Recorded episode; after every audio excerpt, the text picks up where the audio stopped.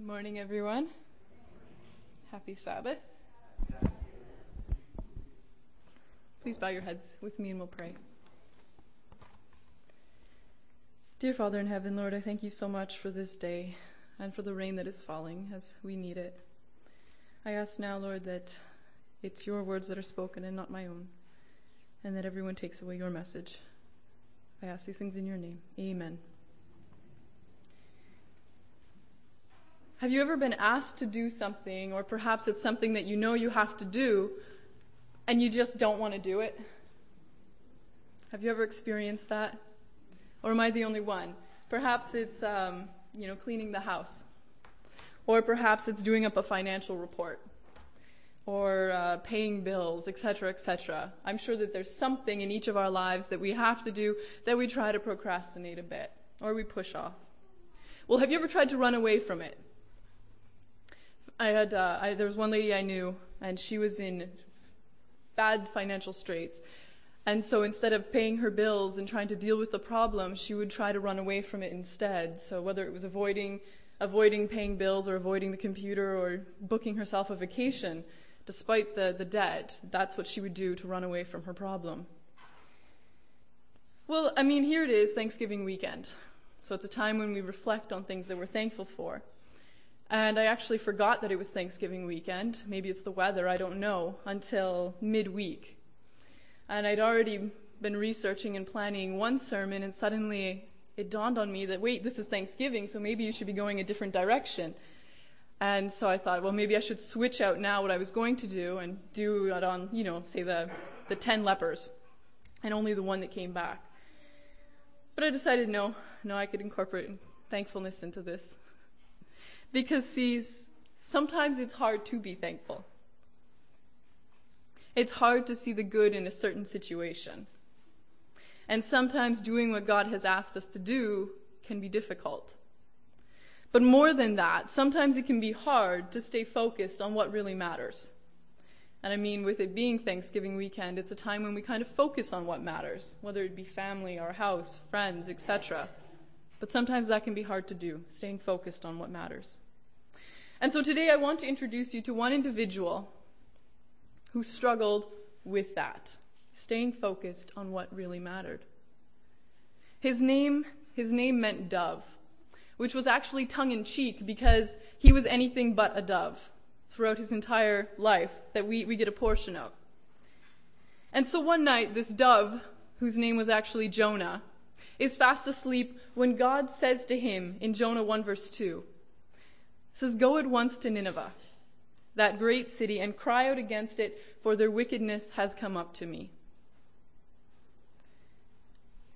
And from here, for most of us, we know the whole story. We know what's going to happen. It flashes through our mind, but I want to focus on his life for a minute. So we know that Jonah gets up, and the Bible tells us he goes down to Joppa. And he gets on a ship headed for Tarshish. Now, Joppa, where Jonah was, so let's pretend that this here's Joppa. To get to Tarshish is about five hundred fifty miles in this direction. Okay? Or sorry, to get to Nineveh is five hundred fifty miles in this direction. So God has said, just go over here. But Jonah gets on a ship headed for Tarshish, so again, this is Joppa, and he heads to Tarshish, which is way over here, which is twenty-five hundred miles in the opposite direction from where God wants him to go. twenty-five hundred miles away. So it would be like telling your child, I want you to clean your room, and instead of just saying simply, I don't want to clean my room, they decide, well, I'm not going to clean my room, so much so that I want to just knock down the whole house. I mean, in other words, I'm not going to do what you're asking me to do, so much so that I'm going to go as far away as I can possibly get over in this direction. All right? And this is all very deliberate. I want you to take a look at Jonah one verse three. Jonah one verse three. And look at the language that's used here.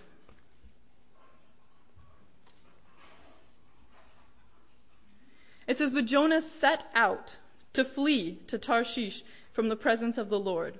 So he sets out to flee.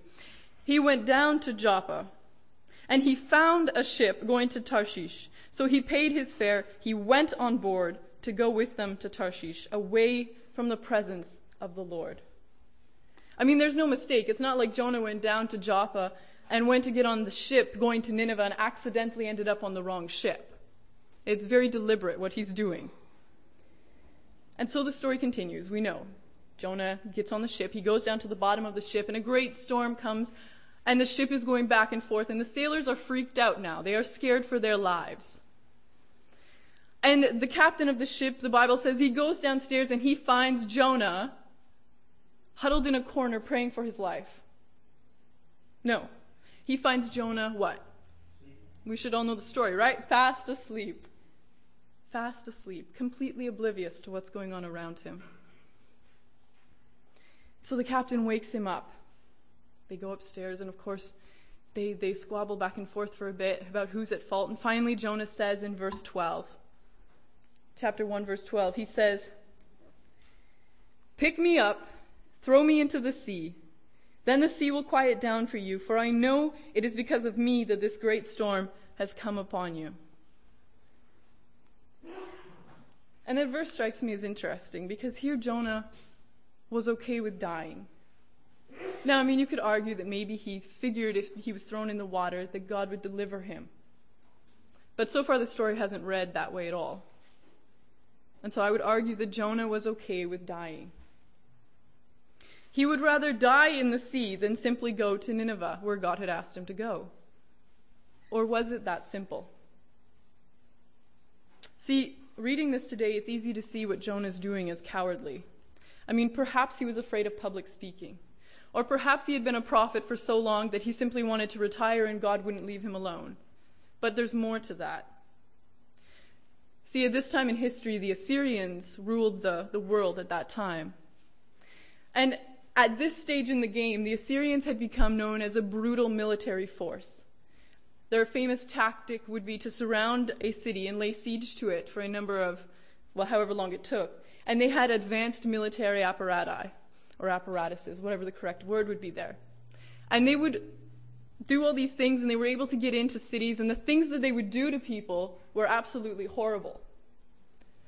I mean, you can read about it. It's, it's nasty. But they would basically make an example of people. And there was the occasional time when they would, you know, let people become citizens of their country, become Assyrian. But for the most part, they were feared. And they dominated much of the world. Now, Nineveh, what does Nineveh have to do with the Assyrians? Well, at this time, Nineveh was the capital of the Assyrian regime, so to speak. And now God is telling Jonah, a loyal Israelite, to go to these people. And Jonah is saying, no, no, I don't want to do this, Lord. No, they are Israel's enemy. No. It would be like a Jew going to Berlin during World War Two. Or it would be like a Native American going to London during the days of colonialism. Or like a Yazidi going to the ISIS strongholds. Or like for yourself, to put it in perspective, it would be like if you picture somebody that you absolutely can't stand, it would be like God saying, I want you to go to that person because I need you to. And so Jonah is saying, no, God, these people have hurt your northern kingdom. Throw me into the sea. And it reminds me of the story Jesus told to the Jews when one man asked him, and he said, who is my neighbor? And Jesus, of course, he tells the parable of the Good Samaritan. And he says, that's how far you have to go to reach out to somebody. Your neighbor isn't just the person that you're comfortable with. The neighbor is the person that you're uncomfortable with, too. That's how far we have to go. And poor Jonah, he's so not cool with this, to the point where he's saying, okay, throw me overboard. And they do. They finally throw him overboard. And finally, he can just drown now. There'll be peace in the water. He has finally gotten away from God. But verse seventeen says, "But the Lord God provided a large fish to swallow up Jonah, and Jonah was in the belly of the fish three days and three nights." So Jonah now has some time to think and to pray. And he seems to have a bit of a change of heart. And so after three days and three nights, the fish spews him up on land. Now, something interesting about this, this is just a side note, but during this time, if somebody had been standing there, perhaps they were fishing or nearby, and they see this giant fish come and they spew this man on, on shore. See, during this time, there was a, a, a god that these nations worship known as Dagon. Dagon was a half fish, half man. And so to see this would have meant that this person obviously had something important to say. And so rumor would have circulated really fast that here was a man that had been actually spit out of a fish, and here he is coming to tell us something. But that's assuming that anyone was there to see. That's a side note. So God again tells Jonah to go preach to these people. And Jonah finally goes. Finally, he's doing what God wants him to do. And he begins to preach, and he says, forty days more and Nineveh shall be destroyed. And he walks around saying this, forty days more and Nineveh shall be destroyed. And the king and the people repent. And they begin begging God to spare their city. And I want you to look at three verse ten.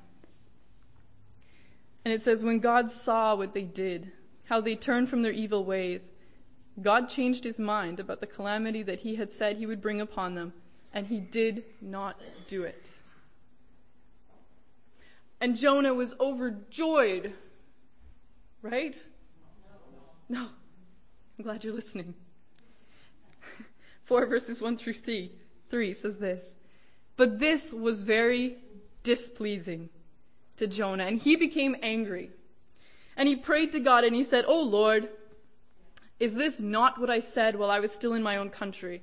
That is why I fled to Tarshish at the beginning, for I knew that you are a gracious God and merciful, slow to anger and abounding in steadfast love and ready to relent from punishing. And now, O Lord, please take my life from me, for it is better for me to die than to live. This is the second time now that Jonah has said, has chosen death over life. Why this time? Because he knew that God was going to do this. He knew that God was going to forgive them. And so he's saying, Lord, just, just kill me now. I, I don't want to see your forgiveness. Not, not towards these people. And sometimes perhaps we think that way. I had a friend who, she had something horrible happen to her from an individual. And she wanted more than anything to seek revenge on this person. And so she was told by another friend, they said, no, don't do this. You know, in the end, ultimately God is judge.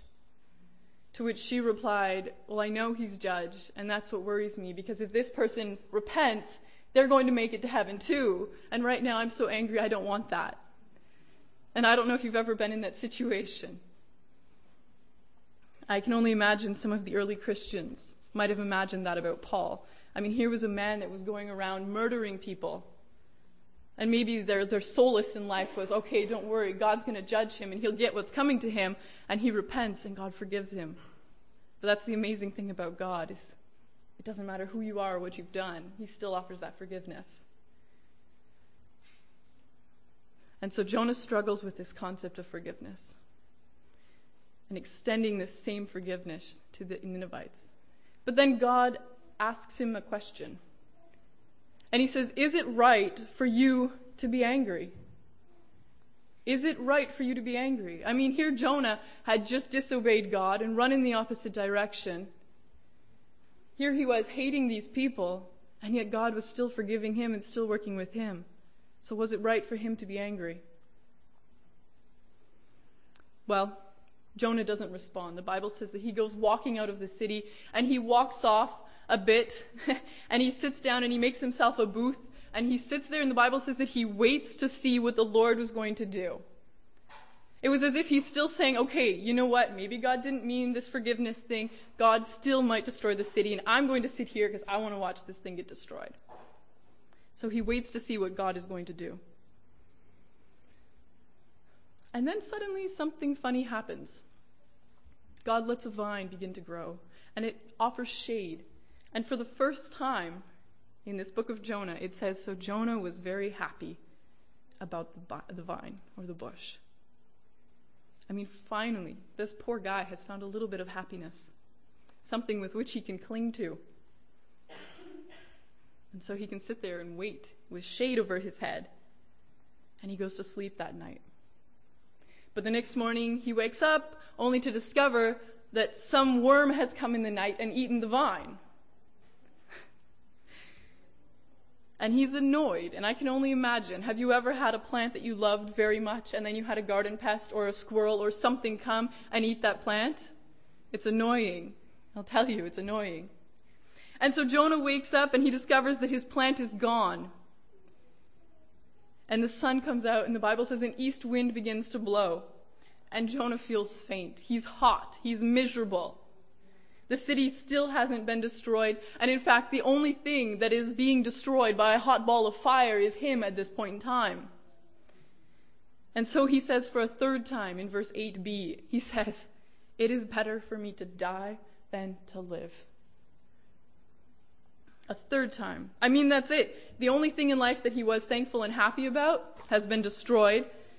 The Assyrians are wallowing in God's forgiveness, and Jonah just can't seem to die. But here's the most important part of the book of Jonah. Chapter four, verse nine through eleven. God's response. But God said to Jonah, "Is it right for you to be angry about this bush?" So again, he's saying, is it right for you to be angry, Jonah? And he says, "Yes, Lord, angry enough to die."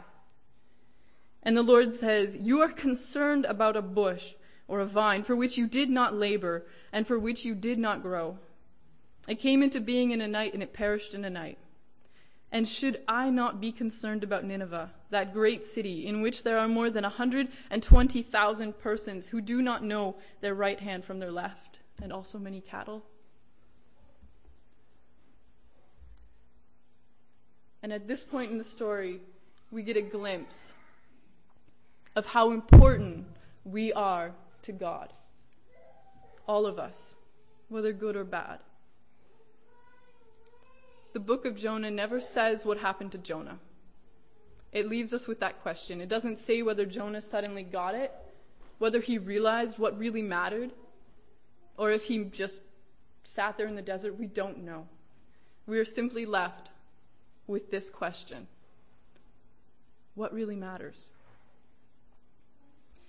And I mean, it's easy in our lives to become concerned with the daily cares of life. It's easy to become concerned with our finances or the weather. It's easy to become concerned when somebody cuts us off when we're driving. I mean, there's all these things that weigh on our mind. But God seems to be trying to realign Jonah's thinking. And he's saying, focus on what really matters. And so for us today, what really matters? I want you to turn to Matthew twenty-eight, verses eighteen through twenty. Matthew twenty-eight, verses eighteen through twenty.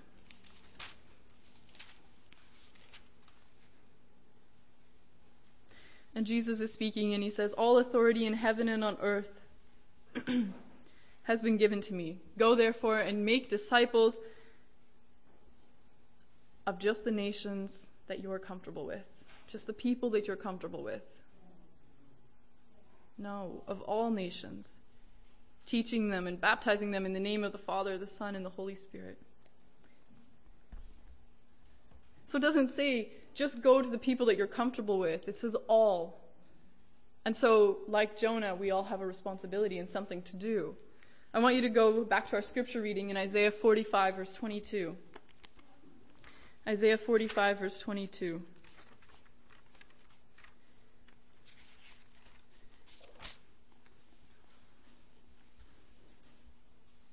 And God is, he says, "Turn to me and be saved, all the ends of the earth, for I am God and there is no other."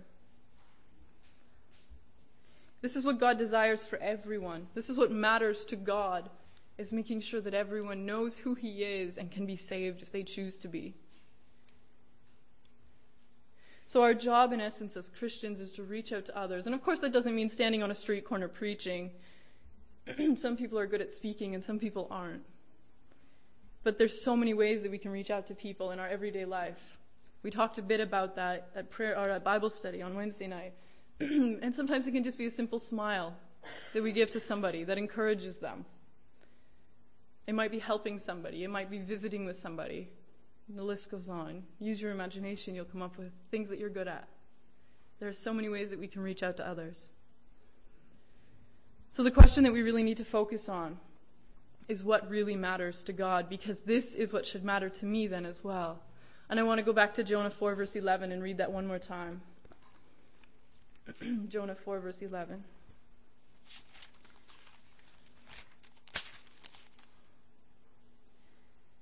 And God's saying, should I not be concerned about Nineveh, that great city in which there are more than one hundred twenty thousand persons who do not know their right hand from their left? So what was God concerned with? He was concerned with the fact that there were one hundred twenty thousand people who didn't know right from wrong. He was concerned with the fact that sin destroys, because that's the natural consequence of sin. And these people were headed in that path.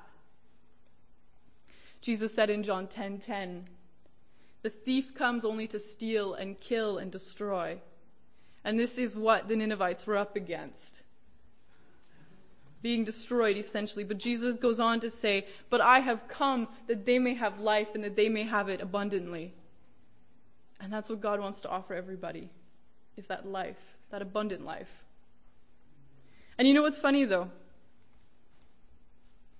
Is Jonah knew this.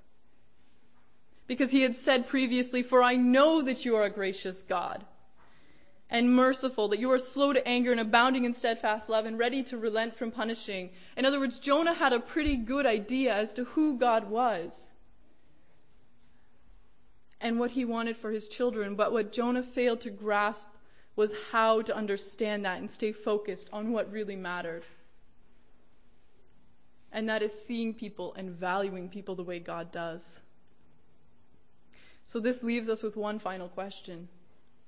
If what really matters are the people around us, our neighbors, our friends, those people who don't know about God, those people in Balleville or your surrounding area, our surrounding areas, then how do we stay focused on what really matters? How do we stay focused on valuing those people? Because, you know, in and of myself, I tend to be more of a Jonah sometimes.